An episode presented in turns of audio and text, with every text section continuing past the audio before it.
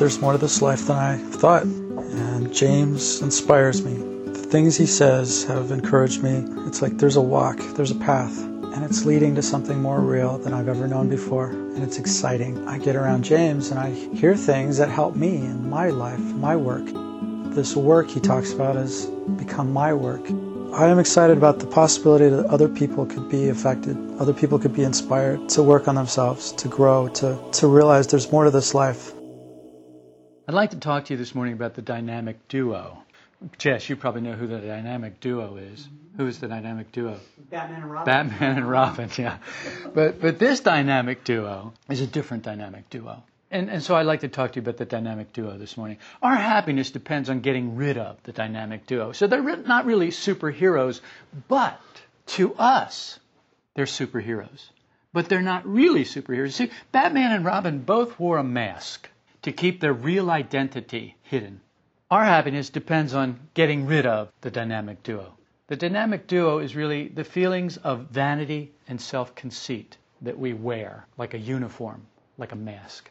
False personality is supported by the dynamic duo, acting as lead boots that hold us in the second state of consciousness, which is our ordinary state of consciousness, which the work calls, the fourth way calls waking sleep. The difference between the first state of consciousness, which is asleep on your bed, and the second state of consciousness is that the moving center is active. When you're asleep on your bed, your moving center is pretty much inactive. Oh, you roll over, move now and then, you react to something.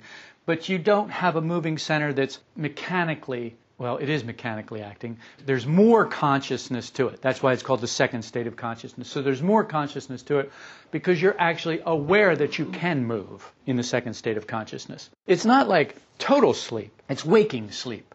You're awake, in a certain area to a certain degree. So that's our ordinary state of consciousness, which is waking sleep. The activity of false personality stops in the third state of consciousness.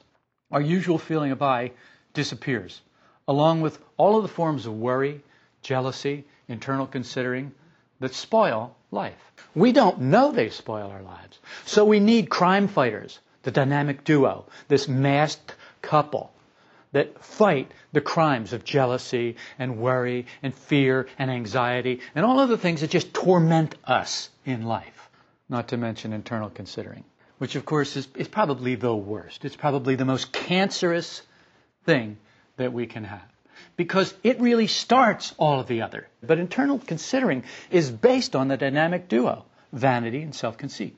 When we practice work ideas, we taste new states of consciousness. Some of these states of consciousness can be very close to bliss. When you are so free from the worry, the jealousy, the internal consideration that spoil your life normally, you are in a state of near bliss. It's like, yeah, I want to stay here. And then, of course, as soon as you grab hold of that, you start to, it starts to pull you back into your ordinary state of consciousness, where those things are. Falling back into the second state becomes a problem for us. For people who haven't studied this work, it's no problem. It's their state of consciousness. They just accept it all as well. This is just life, and you fight your way through, and you steal what you can steal, and you grab what you can grab, and you get what you can get, and you push away the people who you who who you don't like, and you you cling to the people that you do like. And this is normal, ordinary life for millions of people on this planet. But you're not like that now. You look at that now, and it's distasteful to you. Even if you still do it, it's distasteful to you. You don't want to do it. There's a big difference between that and just being in it and accepting it as all there is. You had this nagging sense that there was something, something more in life, more freedom. There was more fulfillment. There was more peace. There was more something internal, something that you couldn't put your finger on.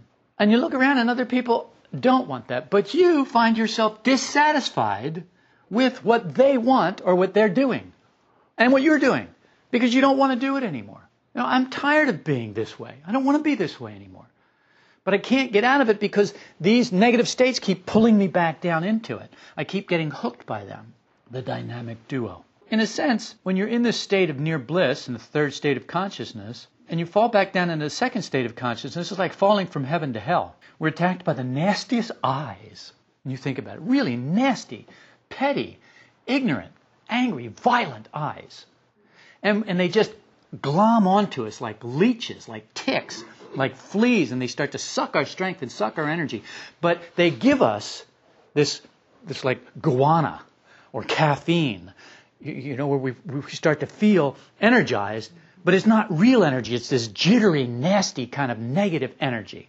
You're smiling. I hope that means that you understand what I'm talking about and not that you think that I'm, you know, using commercials or energy drinks. But it just ha- so happens that it fits. I got to use what fits. I got to I got to use what works. I've got to do what works. We get into bad moods, negative states. Without a sincere act of self-remembering, we may very well despair. We get into these states and it's just like it becomes hopeless. How is it that Steve put it last week? What's the point? It's impossible. It's hopeless. Everything's falling apart. No, it's not. Is, is that pretty much it? Mm-hmm. Is there anything else you'd like to add? Mm-mm. That covers it. Pretty okay. much. Well, I don't want it to be pretty much. I want it to be real. No, that's real. Okay. Are you still there? Less. Less. So. Okay. Less. But still, it's a problem. But you were in despair. Yes. Okay.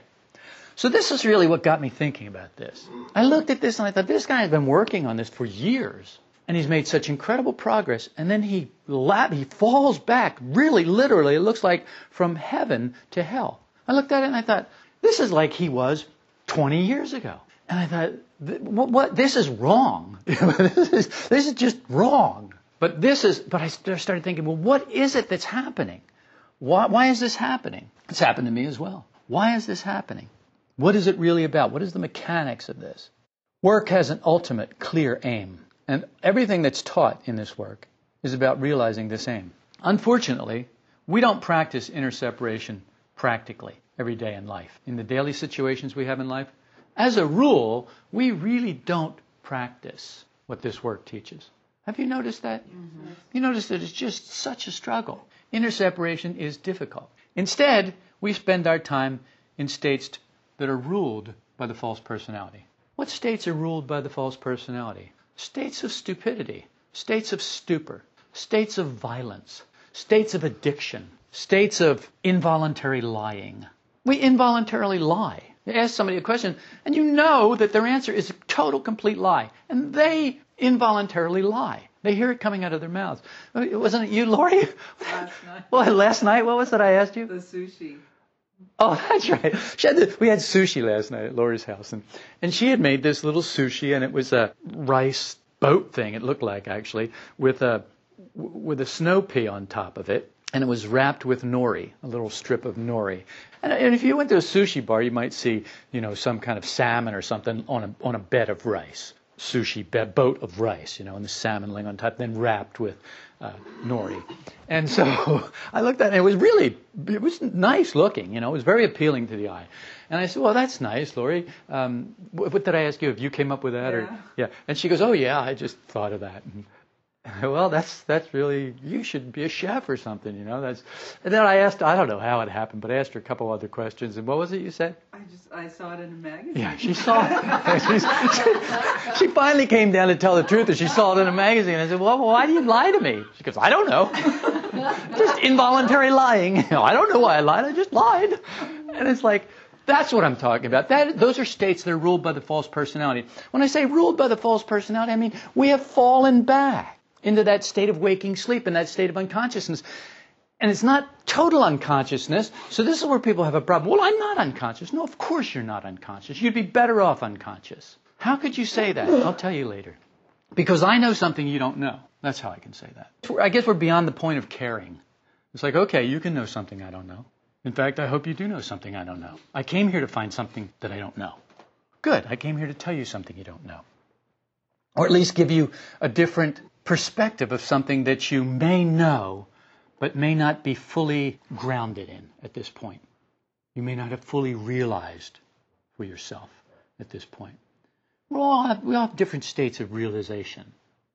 We need to be reminded that in the third state of consciousness, false personality loses its power over us as we move into new areas of inner and outer experience. Think about third states of consciousness. Well, is there just one third state of consciousness? Of course not. There are different degrees of realization of that third state of consciousness. It should all be so cut and dried. One, two, three, four, five, six, seven. That would be nice. But that is a construct. That's not the way life is. Life is not man number one, man number two, man number three, man number four, man number five, man number six, man number seven. That's not how life is divided up. There are billions of people. Yes, and there are maybe millions who are man number one, and millions who are man number two, and millions who are man number three, four, five. Notice I don't mention six and seven. What I want to say is that it's not enough to hear it, to read it, to say it. We've got to realize it as a personal fact. It's not enough for me to remind you. Oh, did you know that the false personality loses its power when you enter into the third state of consciousness? But yet, we do need to be reminded. But it's not enough to be reminded. We have got to get there. And you have all gotten there. There's not a person in this room who hasn't been in the third state of consciousness. There's not a person in this room who hasn't been in the fourth state of consciousness. There's not a person in this room who doesn't know what the fourth state of consciousness is like. No one in this room doesn't know what it's like to peek into the fifth state of consciousness. How does this fit in with the work, what I'm telling you now? What happens when we fall back down from third to second? Small I's take hold of us. We identify with them. We exaggerate their importance, keeping us in sleep. I'm going to do something I haven't done in a long time. I hope everybody's amenable to this. I'm going to use as an example someone in the room. I don't usually do that, especially if it's a negative kind of thing. But since we already brought up Steve and his latest fall from heaven to hell, I'd like to talk about it because I think it's going to be useful. Small I's take hold of us, I said. We identify with them. We exaggerate their importance, and it keeps us in sleep. Tammy had her father and stepmother stay with them. Tammy is Steve's wife, for those of you who don't know. Her father just fallen and broken his hip, had surgery, got out of the hospital, and he stayed with Tammy's brother for a week and then came over and stayed with Tammy for a week. Well, he was having trouble with his hip, obviously, while he's healing. So the only way he could really feel comfortable was to be sitting in a chair, and it would have to be a recliner kind of chair. Well, there's only one reclining chair in the house, and it's Steve's. So he took over Steve's chair in Steve's house. And Steve sits in that chair because he works hard, and when he comes home, he plunks down in that chair, and he puts his feet up, watches television, eats his dinner, or whatever else he does. Basically relaxes and unwinds from his hard day of work. So nothing wrong with that. But what happened is that Steve kind of got sucked into small I's, and he began to identify with them, and he began to exaggerate their importance. So that his chair became important to him. And this person sitting in his chair was monopolizing his chair, his television room, and his wife. Because his wife was paying attention to her father. You only have so much attention, people. And when you start to divide it up and you give somebody more, that means somebody else has to get less. Well, Steve got less. And the little I's got hold of him and he identified with them and he exaggerated their importance. And the only thing that became important in life was that he get his chair back, he get his wife back, he get his attention back, he get his life back. And so he became obstreperous, agitated, obstreperous, negative. Well, Tammy is stuck between a rock and a hard place. Uh, Tammy's got her father here. She loves her father. Oh, yeah, how old's your dad? You know, he's, he's, he's like older than me. Well, he could die any minute. he, just, he just fell down and broke his hip. Only old people fall down and break their hips. And then they usually die. You're an RN. You're a nurse practitioner. You both, you both know these things. You know that old people fall down, they break their hips, and then they die. This is all going in the back of Tammy's mind, in her unconscious mind, as it were. Maybe she knows it, maybe she doesn't know it. Whether she's willing to admit it or not, I don't really care, because I know it. Because I saw her go through it, and I knew what she was going through. Steve, I could see what Steve was going through, and it wasn't understanding what Tammy was going through. And Tammy was going through her stuff, so she wasn't understanding what Steve was going through. Unfortunately, I was in the horrible position of understanding what both of them were going through and trying to get them to see the other person's point of view. Which, of course, is ridiculous and impossible because you can't get anybody to see anything. They either see it or they don't. So I presented to each of them different points of view. Then I left them free to choose. Choose what you want. Whatever you can do. Where Steve was, he couldn't move very much. Where Tammy was, she couldn't move very much. I went to the chiropractor the other day, and he got to my neck and he could barely move it. He said, Man, that's really tight. I said, Yeah, I know. That's why I'm here. Sometimes we get that way. Now, where did that come from? Well, I don't know. Well, you were just stressed. Well, maybe I was, but I didn't feel stressed. I didn't know I was stressed. Where was that stress coming from? I don't know. Do I have to know? What is that about? I have to figure that out. I have to dig in the crap pile until I figure out what that came from. Oh, I know what that came from. When I lived 5,000 years ago, uh, I did this, and then now it's coming up. What, who cares? You know, here it is, deal with it. How can you deal with it? The best way you can. For me, it was to go to the chiropractor and get a little bit of help. Did it help? Yeah, a little bit for a little while. Then it was tight again. Then I dealt with it, and it's gone. And it went as fast as it came. We don't know what is behind us. We don't know cars in this train, this line that we're pulling. See, we're pulling a line, people. We are here, but we're pulling a line from the past. And each one is attached to each one. You don't know what all of them are, but you're pulling them. They are what you pull through life. What does the work talk about that? I'm talking about that. But I cannot be fettered by the limitation of people who do not understand what I'm talking about. You don't understand, you don't understand. But just admit you don't understand rather than question my veracity. If I understand something you don't understand, I'm sorry. Not really, but I'm sorry for you. I'm sorry you don't understand it. But if you do want to understand it, you might want to try to do what I'm telling you to do. You might want to try and move in the direction that I'm telling you to move. Then maybe you will understand it. Rather than kicking against the goads, rather than resisting because you don't understand and you're frustrated because you don't understand, accept the fact that you don't understand. Humble yourself. Stop comparing yourself with me. Stop comparing yourself with other people. And accept that you don't understand. That's where understanding comes from. It comes from understanding that you don't understand and making not understanding okay. See, the thing about these small I's that got hold of Steve and got hold of Tammy too is that they were connected with the false personality, with vanity and self conceit. What happened is it gave both of them a wrong feeling of I. Tammy's feeling of I was all wrapped up in what her parents thought about her and her marriage and her husband and her household and how things were done and how he treated her and how she treated them. And she had daughterly feelings that she should have toward her father. She was honoring her father. She was respecting her father. She was loving her father. She was giving to her father the way she should be doing. And though she was doing that, she was doing something else that was not healthy. She was feeding vanity and self conceit because she was making what her parents thought of her more important than what she knew about herself. And Steve was doing the opposite. He didn't care about her parents. All he cared about was himself. So he let self conceit and vanity overcome him. That's what the problem was. I didn't tell them that. I didn't tell them that because they were in no position to hear it. That's like, you know, somebody on fire. You find somebody, you walk into a house, somebody's sitting there, they're on fire screaming. And you say, well, you're on fire, you idiot, put it out. It doesn't, that doesn't work. What you have to do is you have to get out the fire extinguisher and spray them down. You have to first get the flames out.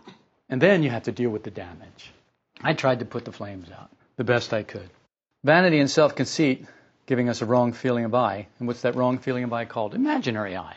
If it's not who you really are, and you have this feeling that it is who you really are, then it's imaginary I. Well, what's the difference between that and thinking you're Napoleon? I, I don't know any difference at all.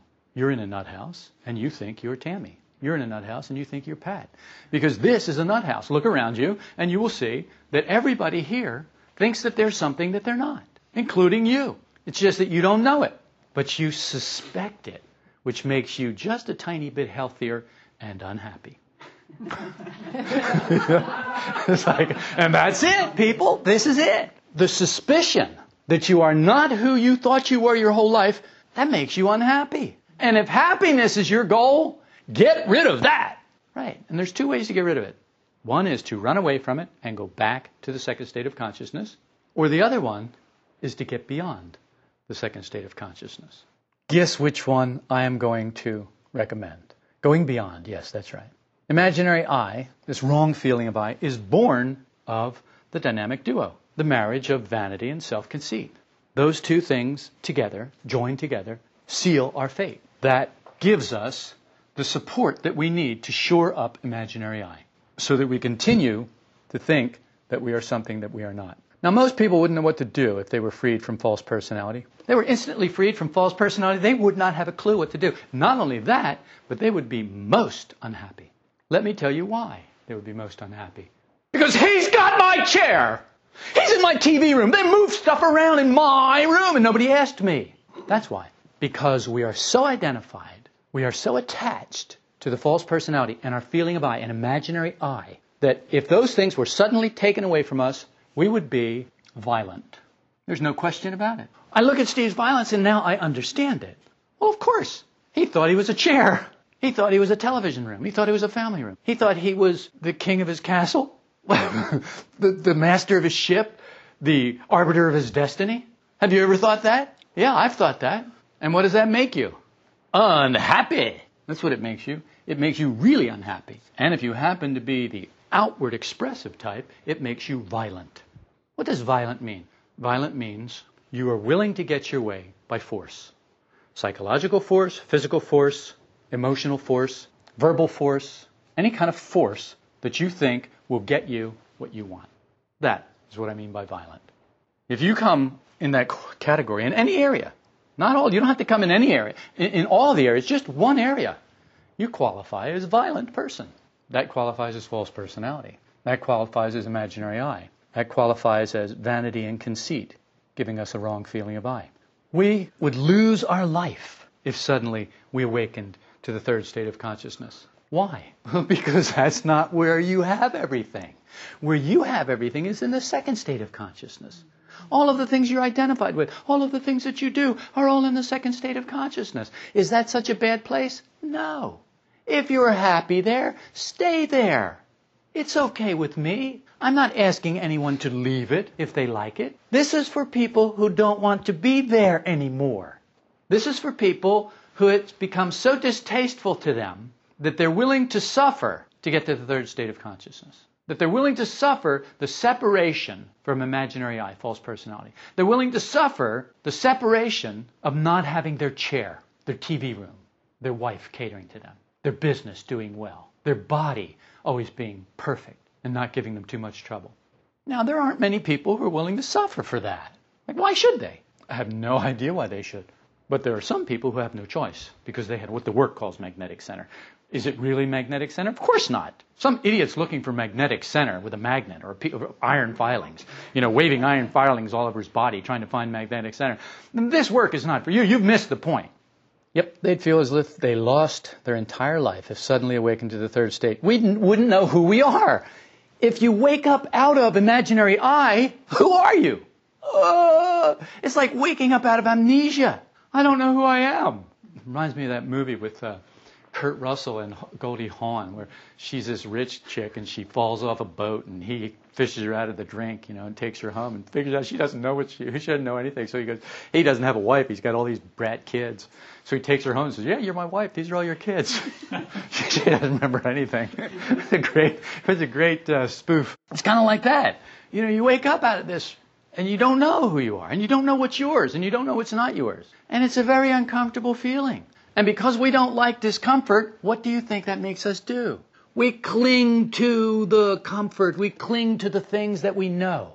We cling to the familiar. Well, what is that? All those things back there in the second state of consciousness. So we're sucked back into that. And as soon as we're in that, the little I's are like fleas in a house that's been closed up for a month and no living thing has been in it. And then you walk into the house with a pair of white pants on, and they suddenly are white from the knees up and the shiny moving black from the knees down because the fleas are hungry. And those little I's are like that. And they want blood. What is blood? What does the Bible say blood is? The life. You're not to eat the blood because the blood is the life. They want the life. Whose life do they want? Your life. Who else?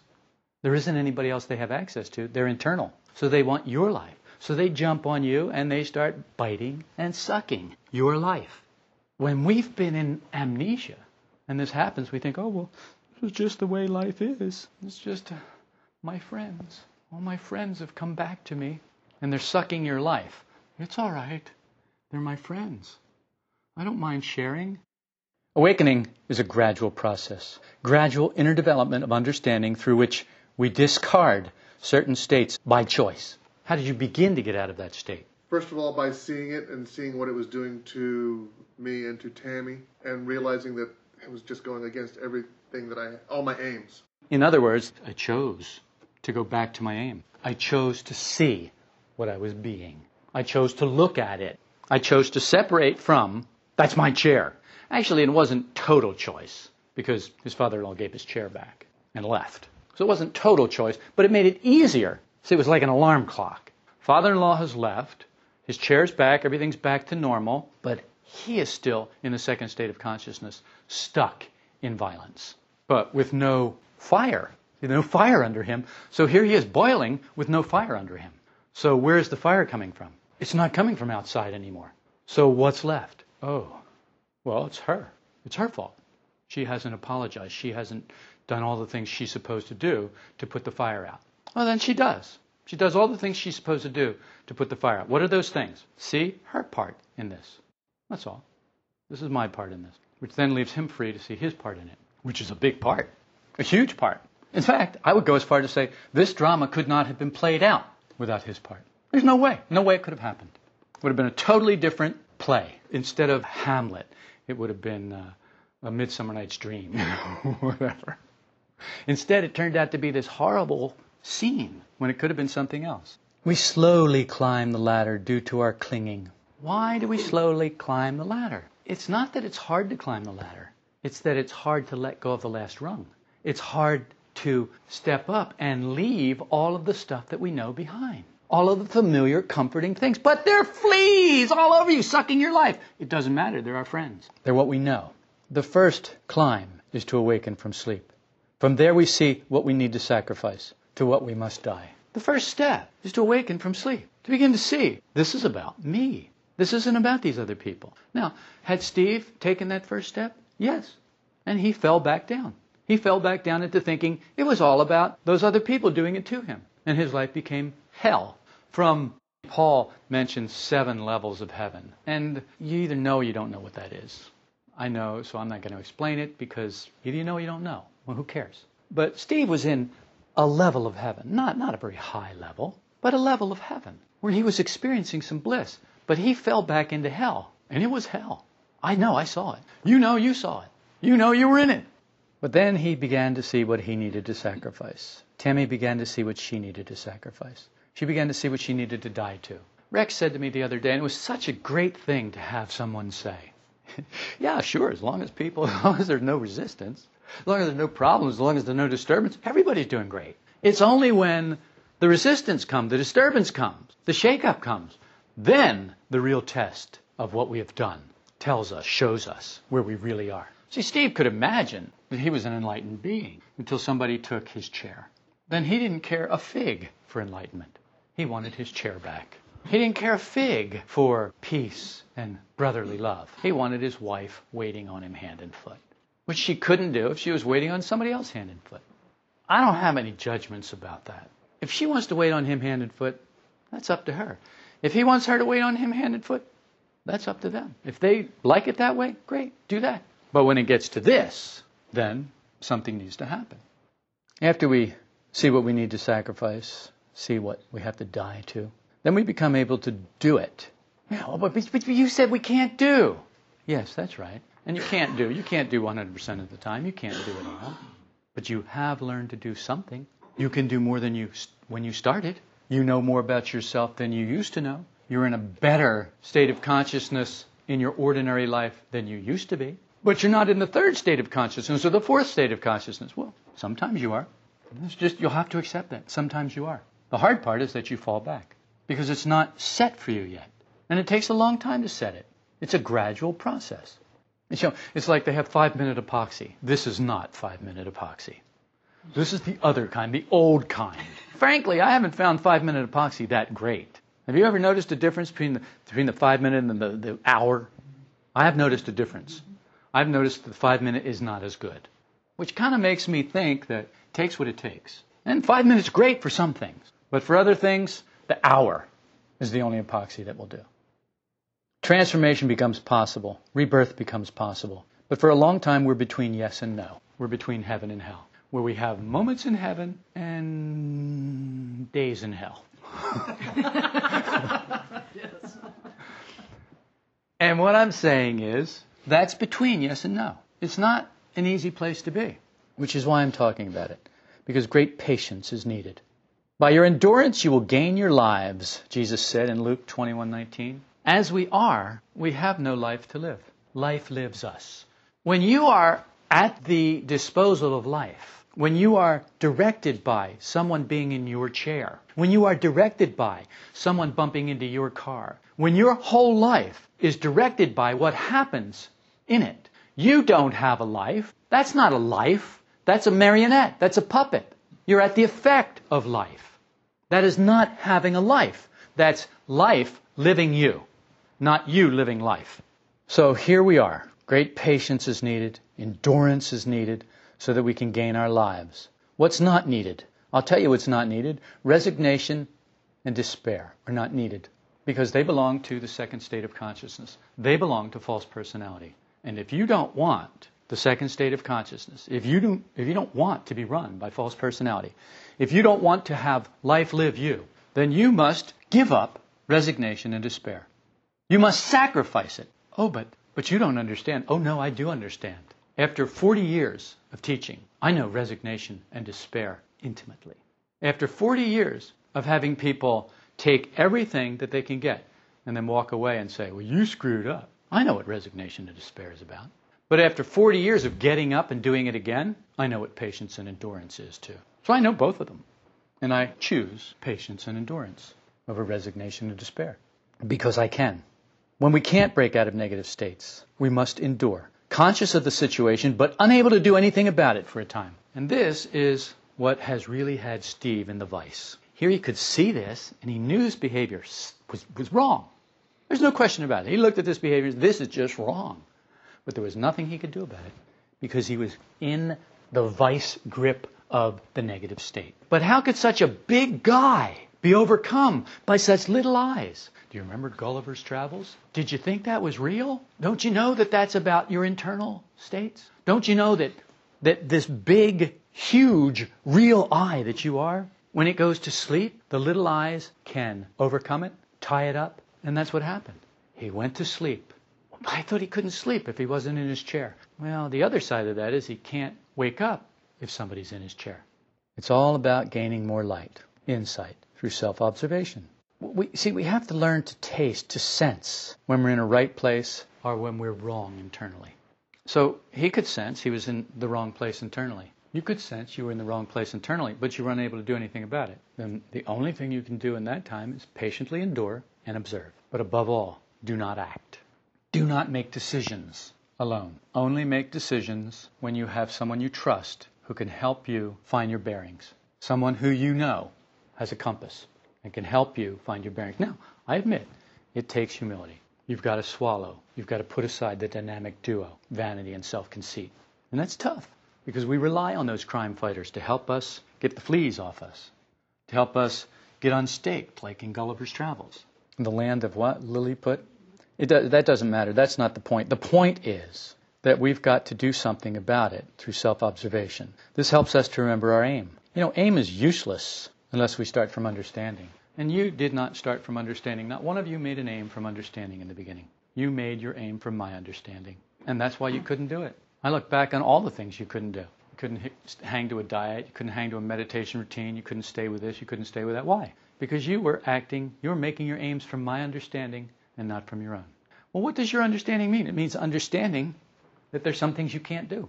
But he can do it. Why can't I? I don't know different states of consciousness, different levels of being. I don't know. What's it matter? Stop comparing yourself. That's an unhealthy comparison. If You want to compare yourself, compare yourself to one of your I's, one of yourselves, one of your lives, where you were, where you are, where you've been, where you are, where you'd like to get back to.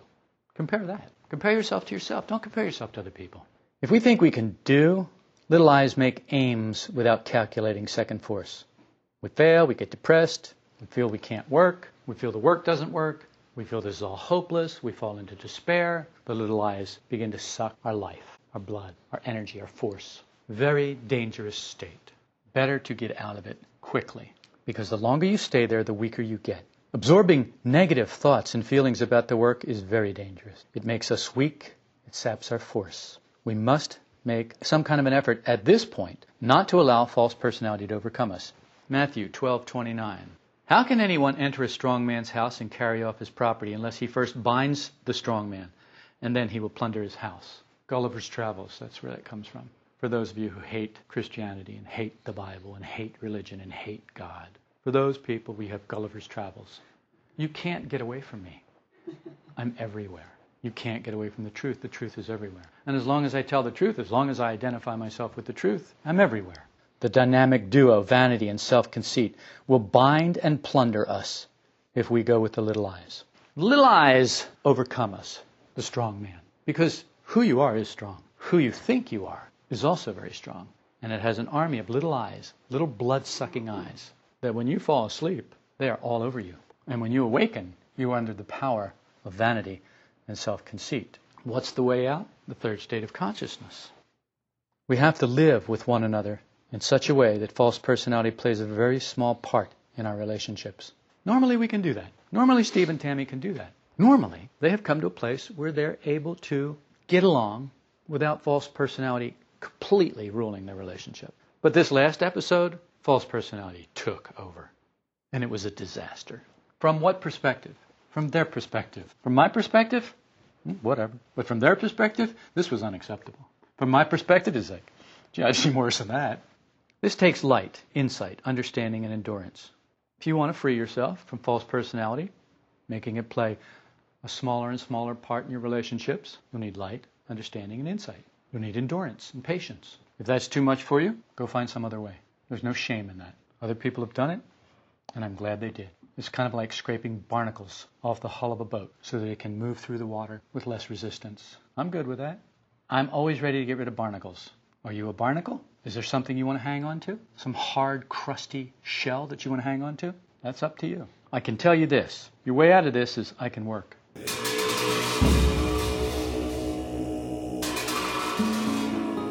The linchpin of this work is the practical application of the ideas shared in the podcasts. If you'll go to solidrockvista.com to the thoughts page, I've written a number of articles that will help you to practice the principles that we're sharing with you in the podcasts.